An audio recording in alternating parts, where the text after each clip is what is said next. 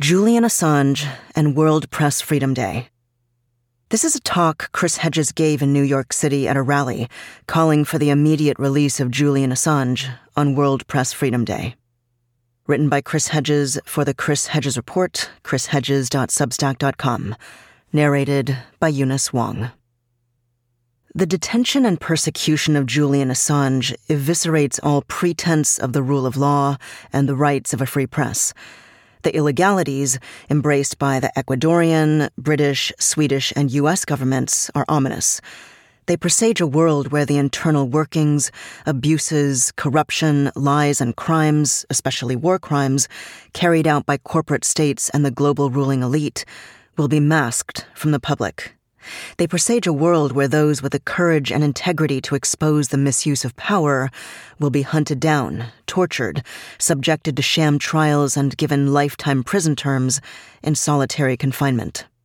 They presage an Orwellian dystopia where news is replaced with propaganda, trivia, and entertainment. The legal lynching of Julian, I fear, marks the official beginning of the corporate totalitarianism that will define our lives. Under what law did Ecuadorian President Lenin Moreno capriciously terminate Julian's rights of asylum as a political refugee? Under what law did Moreno authorize British police to enter the Ecuadorian Embassy, diplomatically sanctioned sovereign territory, to arrest a naturalized citizen of Ecuador? Under what law did Donald Trump criminalize journalism and demand the extradition of Julian, who's not a U.S. citizen and whose news organization isn't based in the United States? Under what law did the CIA violate attorney-client privilege, surveil and record all of Julian's conversations, both digital and verbal, with his lawyers, and plot to kidnap him from the embassy and assassinate him? The corporate state eviscerates enshrined rights by judicial fiat. This is how we have the right to privacy with no privacy. This is how we have free elections funded by corporate money, covered by a compliant corporate media, and under iron corporate control. This is how we have a legislative process in which corporate lobbyists write the legislation and corporate indentured politicians vote it into law. This is how we have the right to due process with no due process.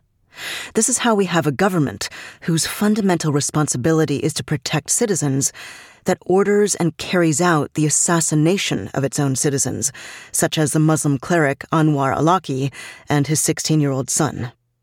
This is how we have a press which is legally permitted to publish classified information, and our generation's most important publisher sitting in solitary confinement in a high-security prison awaiting extradition to the United States. The psychological torture of Julian, documented by the United Nations Special Rapporteur on Torture, Niels Melzer, mirrors the breaking of the dissident Winston Smith in George Orwell's novel 1984. The Gestapo broke bones. The East German Stasi broke souls. We, too, have refined the cruder forms of torture to destroy souls as well as bodies. It's more effective. This is what they are doing to Julian, steadily degrading his physical and psychological health. It's a slow-motion execution. This is by design. Julian has spent much of his time in isolation, is often heavily sedated, and has been denied medical treatment for a variety of physical ailments. He's routinely denied access to his lawyers. He's lost a lot of weight, suffered a minor stroke, spent time in the prison hospital wing, which prisoners call the hell wing because he's suicidal, been placed in prolonged solitary confinement, observed banging his head against the wall, and hallucinating. Our version of Orwell's dreaded Room 101.